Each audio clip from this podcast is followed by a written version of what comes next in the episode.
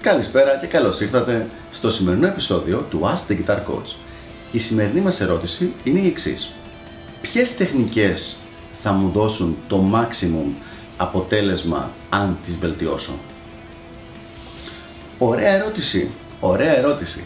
Λοιπόν, θα την κοιτάξουμε σε διαφορετικά κομμάτια γιατί θα χρειαζόμουν λίγο περισσότερες πληροφορίες για να μπορέσω να απαντήσω πολύ πολύ ξεκάθαρα.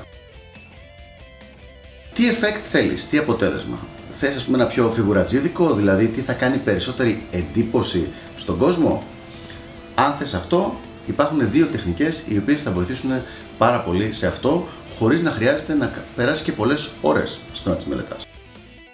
Όσο αφορά λοιπόν τον εντυπωσιασμό, πιστεύω ότι το over the neck playing και το pick tapping είναι οι δύο τεχνικές που θα σε βοηθήσουν περισσότερο.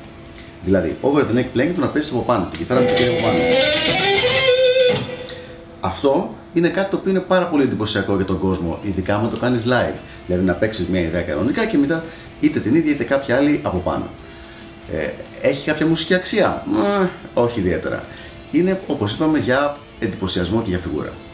Σε αντίθεση με αυτό, το pick tapping, το οποίο είναι αυτό, έχει και μια μουσική αξία γιατί μπορείς να χρησιμοποιήσεις διαφορετικά διαστήματα, να κάνεις σαν αρμονίες και ξαφνικά να βγάλεις ένα μπαράζ από νότες που φαίνεται σαν ένα πολύ γρήγορο, μια πολύ γρήγορη τρίλια και σε μεγάλα διαστήματα κιόλας. Ε, και αυτό όμως είναι κάτι που είναι αρκετά εντυπωσιακό χωρίς να χρειάζεται πολύ πολύ προσπάθεια. Θα εξηγήσουμε την τεχνική σε μελλοντικό βίντεο, αλλά ουσιαστικά απλά είναι ότι αντί να χτυπάς με δάχτυλο το tapping, το κάνεις με την πένα.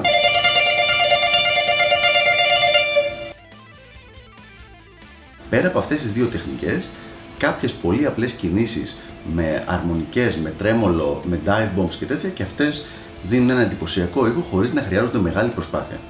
Άρα, αν θες γρήγορα αποτελέσματα για εντυπωσιασμό, θα πρότεινα αυτά. Πάμε στο δεύτερο μέρος λοιπόν της απάντησης. Τι κάνεις αν θες τα maximum μουσικά αποτελέσματα; Δηλαδή, ποιες είναι οι μία ή δύο τεχνικές που άμα τις μελετήσεις θα σου δώσουν σε ένα εύλογο χρονικό διάστημα τα maximum, τα καλύτερα μουσικά αποτελέσματα; Εδώ νομίζω ότι τους περισσότερους μάλλον θα τους κάνει εντύπωση η απάντησή μου. Οι τεχνικές αυτές είναι από τη μια το bending και το vibrato και από την άλλη το muting, όχι το palm muting. Αυτά δύο πράγματα, δηλαδή το να είναι κουρδισμένο το bend και σωστό το vibrato και το να έχει καλό muting ο μουσικός ώστε να μην ακούγεται θόρυβος όποτε παίζει, είναι πραγματικά οι διαφορές του επαγγελματία με το ερασιτέχνη.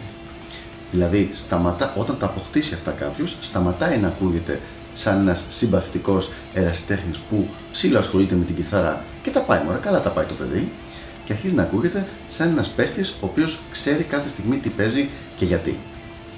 Οπότε, vibrato και muting. Προσοχή και πάλι, δεν μιλάμε για το palm muting, δηλαδή αυτό που κάνουμε στα αριθμικά του metal, το Μιλάμε για το muting το οποίο σου επιτρέπει όταν παίζεις κάτι να μην υπάρχει θόρυβος.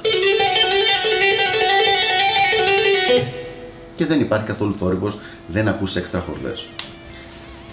Προχωράμε λοιπόν στο τρίτο και τελευταίο μέρος της, της απάντησης για την ερώτηση αυτή. Ποια θα είναι η τεχνική την οποία άμα τη μελετήσω αρκετά θα μου δώσει τα μεγαλύτερα μουσικά αποτελέσματα μελλοντικά. Και η τεχνική αυτή είναι το sweeping.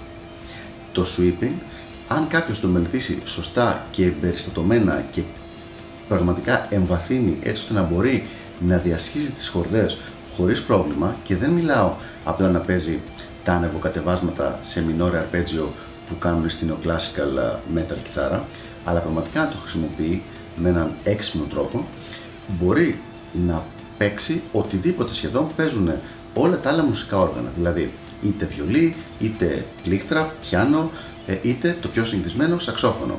Δηλαδή ξαφνικά οι φράσεις του σαξοφώνου, οι οποίες κανονικά είναι δύσκολες στην κιθάρα επειδή έχουν πάρα πολλές αλλαγές χορδών, γίνονται εφικτές για έναν άνθρωπο που έχει εξελίξει το sweeping του.